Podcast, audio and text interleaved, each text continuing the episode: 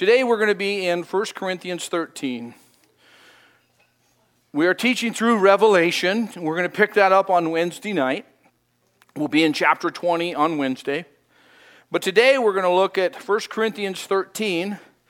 Not only are we going to read through the chapter, we're then going to draw from the closing verse. We're going to look at the three points spoken of there, finish with one other thing towards the end and take hold of what I believe is it's one of the most beautiful chapters in the Bible from not only the revelation, what it reveals, but even the application, how, how obvious and easy it is. I love what uh, G. Campbell Morgan, uh, a Bible student, Bible scholar, wrote about examining chapter 13 of 1 Corinthians. He basically said, Examining this chapter is like dissecting a flower to understand it. If you tear it apart too much, you lose the beauty. So, our desire is to look close without losing sight of the beauty. So, will you join me in this, in reading this chapter? And then, as I mentioned, we'll, we'll start a little journey through the content. Though I speak with the tongues of men and of angels, but have not love, I have become a sounding brass or a clanging cymbal. And though I have the gift of prophecy and understand all mysteries and all knowledge, and though I have all faith so that I could remove mountains, but have not love, I am nothing. And though I bestow all my goods to feed the poor, and though I give my body to be burned, but have not love, it profits me nothing. Verse 4 Love suffers long and is kind. Love does not envy. Love does not parade itself, is not puffed up, does not behave rudely, does not seek its own, is not provoked, nor thinks no evil, does not rejoice in iniquity, but rejoices in the truth, bears all things, believes all things, hopes all things, endures all things. Love never fails. Whether there are prophecies, they will fail. Whether there are tongues, they will cease. Whether there is knowledge, it, would van- it will vanish away. For we know in part and we prophesy in part. But when that which is perfect has come, then that which is in part will be done away. When I was a child, I spoke as a child, I understood as a child, I thought as a child, but when I became a man, I put away childish things. For we now see in a mirror dimly, but then face to face. Now I know in part, but then I shall know just as I also am known. And now abide faith, hope, love, these three, but the greatest of these is love. So, as I mentioned, I want to kind of look at that last verse. Now, I will just kind of give a glimpse. You know, it says, you know, prophecies, where there's prophecies, they fail, where there's different languages, spiritual languages, tongues, they fail, knowledge. It's not that they're, they're weaker, so to speak they just you won't be using them in heaven. Does that make sense? There's a season and a time and they will no longer be applied. But guess what? We'll continue in heaven. It will continue forever. Love never fails. It never ceases. So now as we consider what we've seen here um, let's talk about first faith and then we'll look at hope and love and then we'll wrap it up from there. Faith.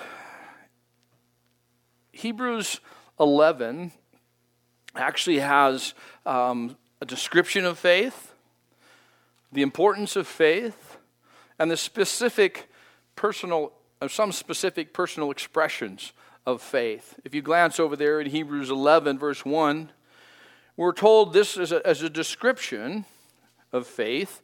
Faith is the substance of things hoped for, the evidence of things not seen. You know, it's the, it's the realization of things hoped for, the confidence of things not seen. Faith as we're going to see as a gift, faith is also, you know, you see something and you go, oh, there must be something. So you can look in this world around us, and your natural, logical, rational, non polluted way of thinking would be it didn't make itself. Something had to set it in motion. There's, there's too much order. There's too much continuity. There's too much beauty and, and complexity in a sense. It's so compounded. And so you go, okay, well, man, I wonder how it happened. Ultimately, it's really simple. You would see a design and conclude, obviously, there is a designer. And then faith, go, okay, well, what, what, how did this happen? Consider verse 3. Not how it happened, but how we'd understand faith. By faith, we understand that the worlds were framed by the Word of God, so that the things which are seen were not made of things which are visible. So that really just is directing us listen, you can observe the world around you, but you weren't there when He set it in motion as the Bible tells us, he broadcasts the stars, he broadcasts them into place. And so you didn't see that cool move, you know, you, you weren't there. You have to be able to look and go, but it's there. And because it's there, by faith, I believe it's a creator, a designer who set it into place. And so you're learning and going, okay, so this is a description of faith. Let's also consider verse 6 of Hebrews 11, where we have the importance of faith. Without faith, it's impossible to please Him, for he who comes to God must believe that He is, and that He is a rewarder of those who diligently seek Him. Is it possible, according to this passage, to please God through your efforts, through your determination, through your good intentions? No, not, not alone. There has to be an, another ingredient, an essential element. What is it? faith. Because when we go to God, we got to believe that He is God. We're not just, you know, approaching some distant entity, some being in the universe, and hoping He hears. Without faith, it's impossible to please Him. We come to God believing that He is, and that He is actually a responder, the ultimate first responder. He is reacting and re- receiving from you. But here's the interesting thing God doesn't, your, your longing for God is actually something He planted within you. So you actually initiate, you think, but why did you initiate? Because He prompted you to. He's calling you to Him. So it's, it's kind of fascinating how it is. You'll see it in some of our Christianese terms. It implies that we decided to go see God and was actually a reaction to an inner work that He'd already planted. I would suggest to you an element of faith. See, faith is important, but faith is not self generated. Faith is not going, I'm just going to believe. No matter what happens, I'm going to believe. You know, the determination to believe can actually take you farther from God if it's self reliance and self production. Faith, too, has got to be in the right thing. We live in a time, just as long as you have faith, man, it's all good. You just got to believe. Like, really? You just got to believe? No, that doesn't work that way. You can believe in a lot of things and they'll leave you completely destitute and hopeless because they have no power to provide what you're believing they'll provide. We believe in the living God who spoke the worlds into existence, who responds or realizes, implants, even calls us closer to Him. Faith is a gift. According to Romans chapter 12, see verse 3. Romans 12, verse 3 says, For I say, through the grace given to me, to everyone who is among you, not to think of himself more highly than he ought to think, but to think soberly, as God has dealt to each one a measure of faith. Now, the context of that passage is speaking about the, the distribution and the practical application, the use of the gifts. So we don't want to think, well, I got this gift, I'm something. Like, no, it's a gift. You didn't actually produce it, you didn't earn it. It's a gift, it was given to you. You have nothing to brag about. But notice what he says each one is given a measure of faith. We're giving that, we're given that portion. And see, I think sometimes we don't recognize that. We're, we're trying to live in such a way and we're setting certain standards and parameters so we can just be good people. Jesus never called you to be a good person. He never said, I want you just to be good people. Just be nice, good people. No, there's no confidence in that. Now, the fact is, when He calls you to a relationship with Him, when according to what the Bible says, when you're born again, the Holy Spirit resides within you your relationship with Christ is now born. You're born again in, in a new way, spiritual way. And now you start living with the desire of the one who's caused you to be born again. You, you want what he wants. You hunger for what he is. You long to be conformed into his image and likeness. And so, guess what happens? You start living differently. You don't live differently to please God, ultimately your different living is pleasing to God. It seems like a contradiction, but it's so important to have the order right. That we have been given this gift, it's been implanted within us, and we now are learning to, to recognize faith, to experience faith, and to walk by faith. Let's consider uh, this an, uh, an expression of faith, if you would, glancing back to Hebrews in chapter 11, where we have uh, this story. Now, chapter 11 of Hebrews, I, I, absolutely love it. It's been always been one of my favorite passages. It's actually one of the New Testament outline passages. So there's some passages in the New Testament that quote parts of the Old Testament. So I'm lazy. I don't want to read all the Old Testament. First of all, it's old.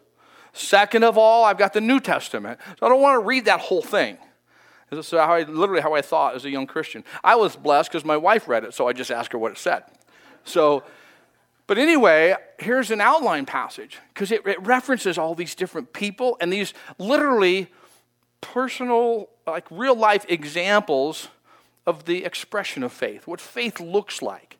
So let's consider in verse 11 and 12 Abraham and Sarah, specifically speaking of Sarah. By faith, Sarah received herself also or by faith, Sarah herself also received strength to conceive seed, and she bore a child when she was past the age, because she judged him faithful who had promised. Therefore, from one man, and him as good as dead, were born as many as the stars of the sky in multitude, innumerable as the sand which is by the seashore. So, what do we know? Well, some of you have read your Bible, some of you have spent some time in the Old Testament, and you're familiar with what this is referencing to. You know, Abraham, who's really referred to as the father of our faith as we see his life example, it's kind of fascinating, really, because if you read about Abraham, you wouldn't say, man, this guy nailed it every time. He was so faithful. I can see why he's the figurehead. No, he kind of flaked out in the category of faith more than once. And another element we see here was Sarah, where she struggled, and yet she's listed as someone who lived by faith. Let's go to the actual story with together. Let's jump over to Genesis 18. In Genesis 18, we have the account referenced here in Hebrews 11. Genesis chapter 18. We'll begin there in verse 9, and I'll set you the context. The Lord, a, pre incarnate appearing of Jesus in the Old Testament, the Lord is speaking to Abraham and he's making him a promise. He's re- reiterating a promise. He's actually saying, hey, it's time for the promise. The promise was given, but they didn't know how long it would take, and quite honestly, it was taking too long so which is typical of humanity, even those people of faith, maybe you and I, they come up with another plan. A Hagar, Ishmael, part two type of deal. Like, hey, let's just do it this way. This is how God wants us to do it. So they have a son named Ishmael, not through Sarah and Abraham, but through Abraham and, and, and Hagar. Well, that was not God's design. So now, about 13 years go by, God appears, and we see here in verse 9 that these servants of the Lord and the Lord says, They said to Abraham, Where is Sarah, your wife? So he said, Here in the tent. And he said, I will certainly return to you according to the time of life, and behold, Sarah, your wife, shall have a son. Sarah was listening in the tent door, which was behind him. I don't know that we really needed that. I don't think tents are that soundproof, quite honestly. I've always wondered about that. Why that little point? But other, she's just curious, like, uh, what, what's going on? What's being said? She's listening. Verse 11 Now, Abraham and Sarah were old, well advanced in age, and Sarah had passed the age of childbearing. So we're talking about menopause, ding, ding, ding, ding, a few more years. She's 90. She's not going to have kids. And so here, guess what happens?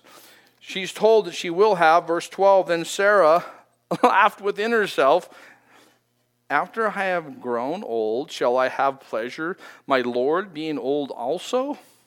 Verse 13, and the Lord said to Abraham, Why did Sarah laugh, saying, Shall I surely bear a child since I am old? Is there anything too hard for the Lord? At the appointed time I will return to you, according to the time of life, and Sarah shall have a son. Verse 15. But Sarah denied it, saying, I, I did not laugh, for she was afraid. And he said, Oh, yes, you did. you did laugh. Why do I make mention of this? Well, because this is the story being referenced. And, and we got to understand a few things. Faith from God overrides the obvious. What's the obvious? It's real simple. 100 years old, 90 years old, yeah, that other season of childbearing has passed. That's obvious. Faith from God overrides the obvious. The emphasis I would bring to you is faith from God. See, God gave them the promise. They didn't name it and claim it. They didn't just say, This is how it's going to be. In your name, I just believe you, God, you're going to do this, and muster up some type of spiritual persuasion through emotion and, and sentiment to say, This is what He's going to do for us. Notice the order. It's really important to walk by faith, to be willing to receive. And the promise was given. And she's like, Right, I'll bet. I'm sure that's going to happen. You know, and, and it's because it was obvious. But faith from God, He says this is what's going to happen. If He says it's going to happen, I'm just going to encourage you stick with what He said, because it's even though it doesn't seem possible and it doesn't seem even probable, and our little brains with the, the odds and probabilities and the little statistical references doesn't think it'll take place. Faith from God overrides the obvious. Faith will falter, but God will not. I believe Sarah had, we know Sarah had faith because what she's endured even to this point in her life journey. And yet there's times it falters. I mean, now I'm, i know this is Old Testament stuff and it doesn't happen to us today where we have faith, but then we stumble and trip a little bit. We, we have this neat faith that never falters, right? Yeah, thank you, because there's one honest person and all the rest of us are just liars. We all know this. There's times we're just so stoked. We see the hand of God, we see the provision of God, we, we grasp a bit of the truth of God, and almost in no time, we're doubting. Or we're, we're looking, oh man, I don't think it's going to happen. Maybe I didn't hear from the Lord. Maybe that's not what He said. Maybe that word means something different. I'll look at what it means in the, in the original language. No, no. Understand, you, you falter, you will stumble, but God will not according to 2 Timothy chapter 2 verse 13, if we are faithless, he remains faithful, for he cannot deny himself. We're to be like him, but he won't be like us. It's a real big encouragement, can't you say? It's like he will continue. And I, I think it's so important because most of us, in our own way of thinking, if I am faithless, then God is losing hope in me. If I am faithless, then I knew better. Why do I keep doing that? No, it's because I am, he's not finished with me yet. He is not done. He's laid out his promises, he's given direction, he's empowering you and I to follow that, and we will trip and stumble sometimes. And what he says to you and I is like, I, know, I knew that. He didn't, he didn't get his feelings hurt. Wait a minute. Sarah laughing at me? Ah, oh, nobody better laugh at me. I created the universe. I mean, you know, why, why did he call her out? Why did he, why did he say through Abraham, what's, what's going on here? It wasn't in any way to put her down. It was actually to help her see where she's sitting so she can actually take a different view on what God was going to do. Because sometimes we're sitting like God can't do it. God won't do it. It ain't going to happen. We snicker under our breath. And he's saying, listen, is it impossible? For me to do such a thing as I declared? What, what, how would I be restricted? The other thing I would say not only do we have faith from God, overrides the obvious, faith will falter, but God will not. Walking by faith changes your life.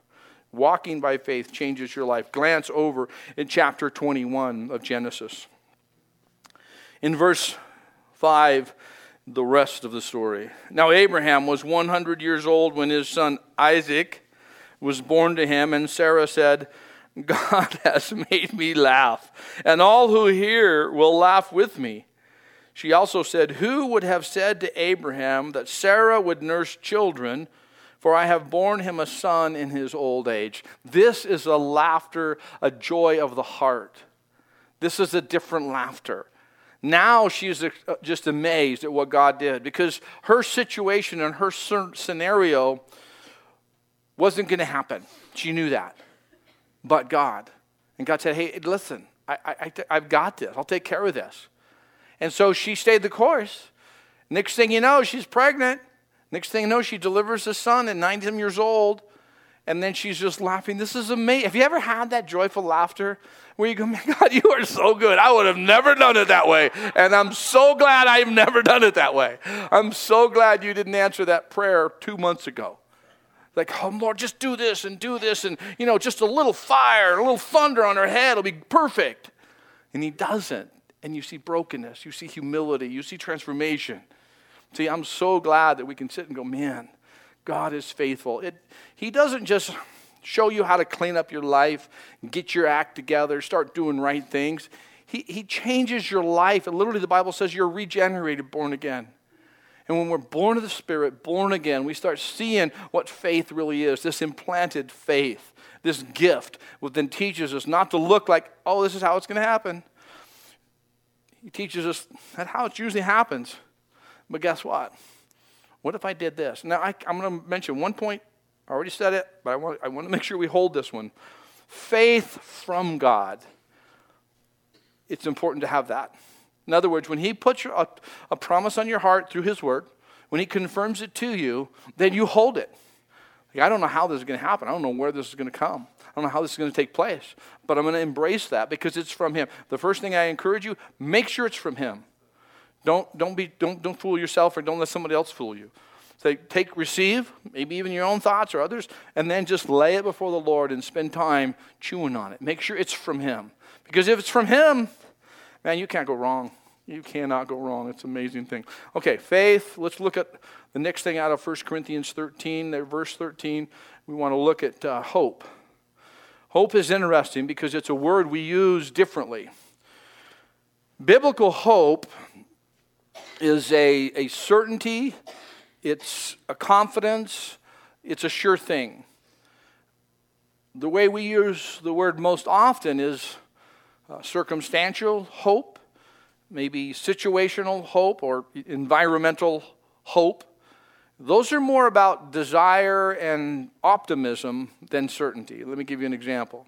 Second service, you got to sleep in a little bit, you're here, you're hoping the weather breaks before you get out of here.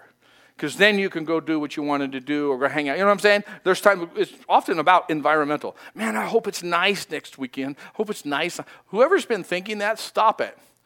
We have had a run of bad weather Saturdays. Somebody needs to stop asking for that. Let's just, just joking. We hope that's different. That's not a hope of confidence. Biblical hope is based and built on certainty, confidence, and assurance. Here's, I think, a classic example, a great example Jesus' return. Do we hope for his return? We hope for his return. Why? Because it would just get us out of here, get us out of this world, this mess. That's not why we hope. That's an element of the hope. But the reason we hope is because Jesus said he would come back for his church and take us to be with him and we'd be forever with him. That's why we hope, because of the certainty, the promise. Our expectation, our hope, in a sense, is like, oh, could it be today? Because actually, the Bible tells us to always have an awareness that he could come at any moment. If you, if you put it into terms or doctrine, it would be the doctrine of imminent return, returning at any moment. And so he said that. I hold on to that as a hope. I don't get disappointed if he, I wake up tomorrow morning on this planet. I still have this confidence that he said it and it's going to happen. And it can happen at any moment. The beauty to knowing it can happen at any moment is that it affects the way you live, not in fear, but in that eager anticipation. I'm looking forward to that moment and that time. Not because I'm quick to get out of here. There's some things I love. I love family. I love engaging with people. There's a lot on this planet I love. But it doesn't compare to what he's revealed about the future to come. So I'm eager. I'm going to hang, but I'm eager. in that hope, it's a, it's a certainty. We don't hope in the possibility of his return. We hope in the certainty of his return because he said he would. Now, Let's consider Romans chapter 15 in consideration of hope.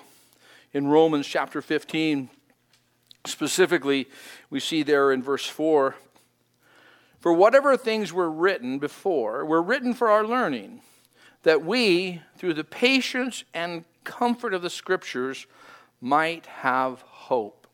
So, in this, it's referencing, of course, we can see in a broader sense the Old Testament we have, where it was written for you and I to learn from it. Now, we're learning from Sarah. We're seeing from these Old Testament examples of what faith looks like. What really, not Christianese terminology and fuzzy weirdness, but really a life with Christ looks like, because there's a difference. And so we're seeing it's, a, it's for our, our, our benefit, for our learning, that through the patience or the endurance and comfort of the scriptures. I find it comforting to read about Sarah and even about Abraham and know that they stayed the course, they endured challenges, and they experienced the promises of God. That's encouraging to me. That's comforting to me. Now, there's other passages I know you have too that are, that are comforting and that we might have hope. It, it brings to the awareness of God's presence. It reminds us that He's always with us. It teaches us to not trust in our own ideas or lean in our, on our own understanding, but gradually, daily, step by step, acknowledge Him, and He will direct our steps. It's like, oh, wow, I'm learning this stuff. It's a great thing. Consider also out of Romans chapter 15, verse 13, concerning hope. Now, may the God of hope fill you with all joy and peace in believing, that you may abound in hope by the power of the Holy Spirit. Like faith, hope is a gift as well. Hope is not self generated, it's not merely optimistic thinking. It, according to what you see here, what we're reading, it's actually a gift that, that it would abound by the power of the Holy Spirit. God gives us hope through His Word. And so that's why I want to encourage you. Hope is holding on to his promises. It's not just, you know, financial or environmental or circumstantial or relational. Those can be impacted. But it's holding on to his promises. Hope is holding on to his written word, holding on to the written word. We have poems and social media posts and encouraging songs and various things, and those all have elements of His Word. But I want to encourage you just go to the pure Word. Just settle in and soak it in and absorb it and let it be your daily discipline, knowing that there, you hold on to His written Word. That's your hope. People, the, the most wonderful, nicest people I've met, have inadvertently disappointed me. Some of the most ornery people I have met have intentionally disappointed me. But people will disappoint you. It's just that's how it goes. And so you go, you can't don't don't get an attitude towards them. Just realize that it's okay. I put my hope in the written word of God. That he'll teach me how to, to you know, be less self-focused or teach me how to engage or teach me how to deal with differences or hostility or whatever it may be. It's my hope's in the written word of God. Hope is discovered in his word. That's what we see in verse 4. That's how you discover what our hope is, is because through the comfort of the scriptures. Hope is a gift that He helps us with. See, so it's an amazing thing because you can give a child a gift and they're fascinated and enamored. This is so cool. What is it? I mean, they get it's a toy. We recently give a, a gift to a, a, one of the, our young relatives, and you could tell he just loved this thing. But this is like a transformer vehicle. I mean, it pops up and goes like this and does this and folds into this and does all these little things. You got the little people's always, you know. Trust me, I think he's four. All he's seen was little people, tires, and he's looking for a place to push it. That's all he's seen. But he can be trained and shown, well, this, look what else this does. This is amazing. This does this and this. You know, the Holy Spirit actually teaches us about hope. He guides us. And not only as I say, teaches us, but you can see as we're back in verse 13 that we would abound in the power of the Holy Spirit. See, that we would also have this hope by the power of the Holy Spirit that we, okay, you, you, I don't know who I'm talking to specifically, but sometimes you put too much pressure on yourself to be hopeful. And you're trying to be optimistic, and things just keep getting worse. And you're going to find yourself in a struggle, in a quandary, because you're trying to have the right attitude. I want to tell you, just go back to the Word and ask God to give you an awareness of hope the gift He's planted within you. The last one we want to look at today is love. Faith, hope, and love. We're going to have a, I'm going to show a video. It's actually a, it's a music video, although some of you may be arguing the music level of it. You were going back in time like 30 years. This is a song that God used to just settle my heart through some really tough times as a young Christian and help me to realize love is not a feeling, it's an act of your will. It's not just how I feel about somebody or how I want things to be. Love is much deeper, and we're going to see after we go listen to. So go back in time with me. We'll you know do a little, little time travel back, and we're going to listen to this particular song. Though we'll just go ahead and play it there, Chuck, and we'll, we'll I'll come back up.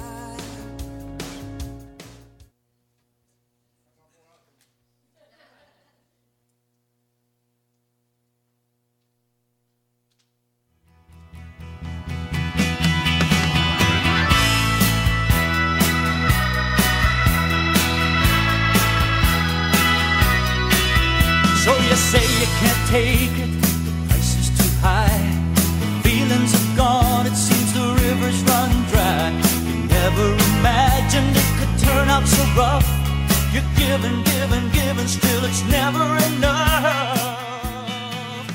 Your emotions have vanished, once held a thrill. You wonder if love could be alive in you still. That ring on your finger is put there to stay. You'll never forget you promised that day. Jesus didn't die for you because it was fun. He hung there for love because it had to be done. And in spite of the anguish, his word was fulfilled.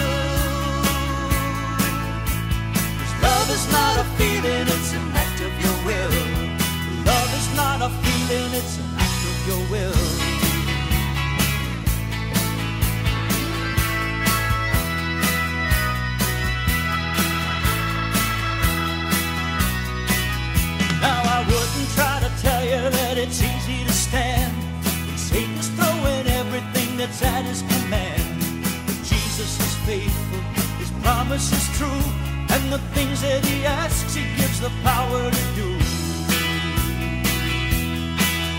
But you know he didn't die for you because it was fun. He hung there for love because it had to be done. And in spite of the anguish, his word was fulfilled. Love is not a feeling, it's an act of your will. Love is not a feeling, it's an act of your will.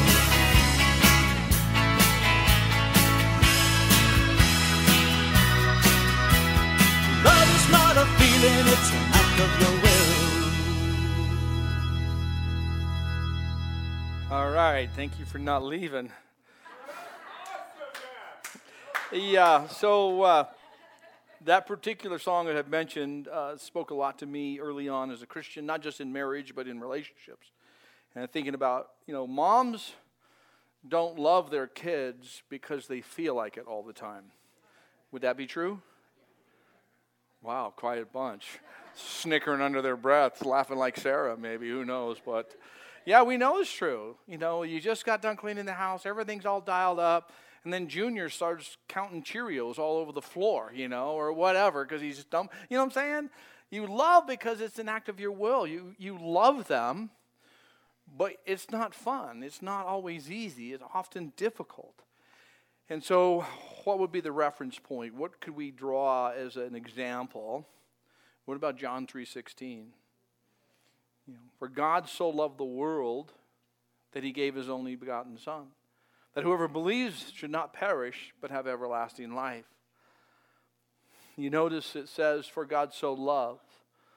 Do we know that from magnets on our fridge, bumper stickers and poetry? Love is just, it's such a beautiful, you know, heartwarming thing, and it's such a stirring thing. No, actually, love is confirmed by an action.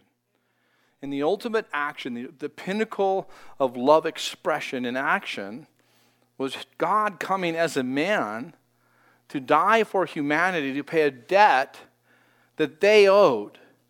It, it, wasn't, you know, it, we're told in Hebrews that he endured the cross, despising the shame. And, and sat down at the right hand of the throne of the Father. So that was the action God chose. But know this love is also a gift. It's an action, but you can't just do that. If you, if you read the, the Sermon on the Mount and you see these amazing declarations and instructions, and you go, I don't know if I can do that. I can tell you right now, you can't. Well, then why would he tell me to do it? To show you that you actually need his love. You know, the love that indwells you as a Christian is the very love, the power that, that literally enabled him to go to the cross and come off the cross and rise from the dead is the same power that resides within us, what the Bible tells us. The love that we have is because He first loved us. So that love is then imparted when we're born again. And if you want to back up a text you can reference, just go to 1 John chapter 4 and read verses 1 through 21. It's the whole chapter. It'll help you see that God loves us and enables us and empowers us to love in return. So you may say sometimes, I can't. I can't do this anymore. I can't love that person. I can't do this. You're right. Because you've been relying on your own strength. You've been doing things according to your own design. And God is saying that's not the way it goes. You've got to tap into my power. What are some expressions of love? What does this love look like? Well, that would bring us clear back to 1 Corinthians 13. This love looks like verse 4. Love suffers long and is kind. Love does not envy.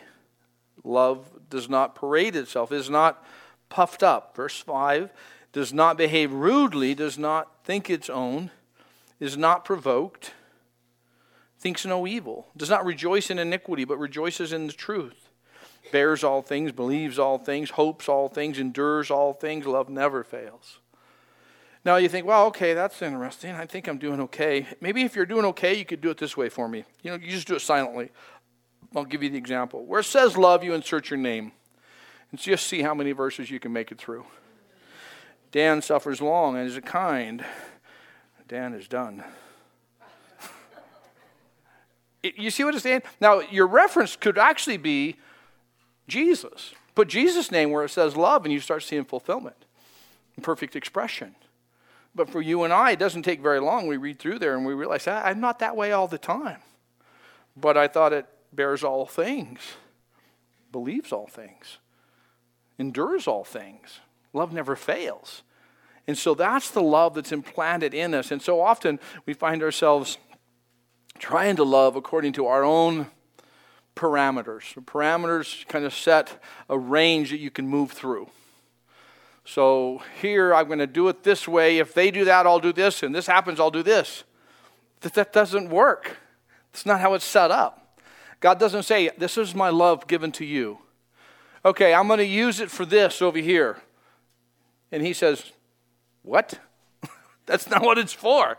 It's for, in the way you can see this thing happening where we're taking and putting it over here when we're putting conditions on certain things.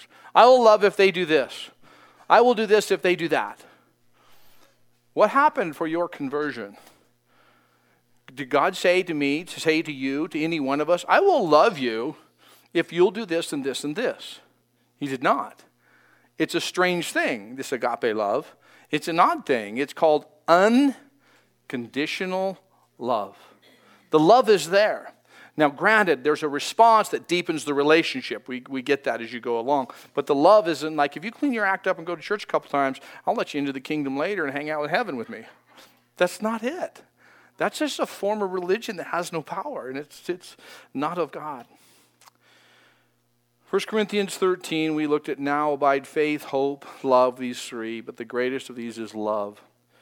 There's one more part to, to uh, encourage you with. It's the same verse, it's the first part of it. Abide.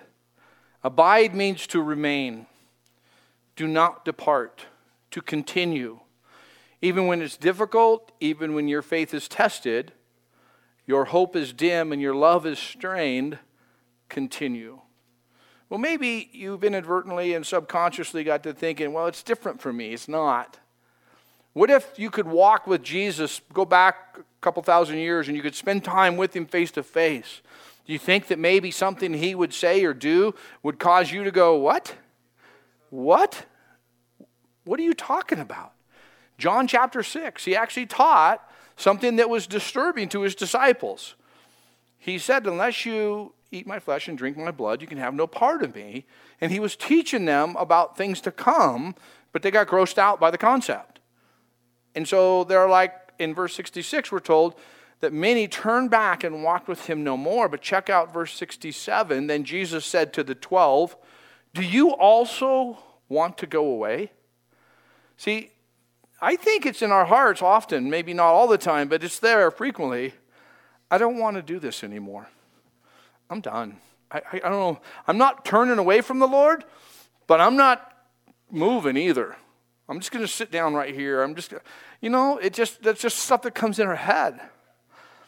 Lord says, "Do you do you want to go away also?"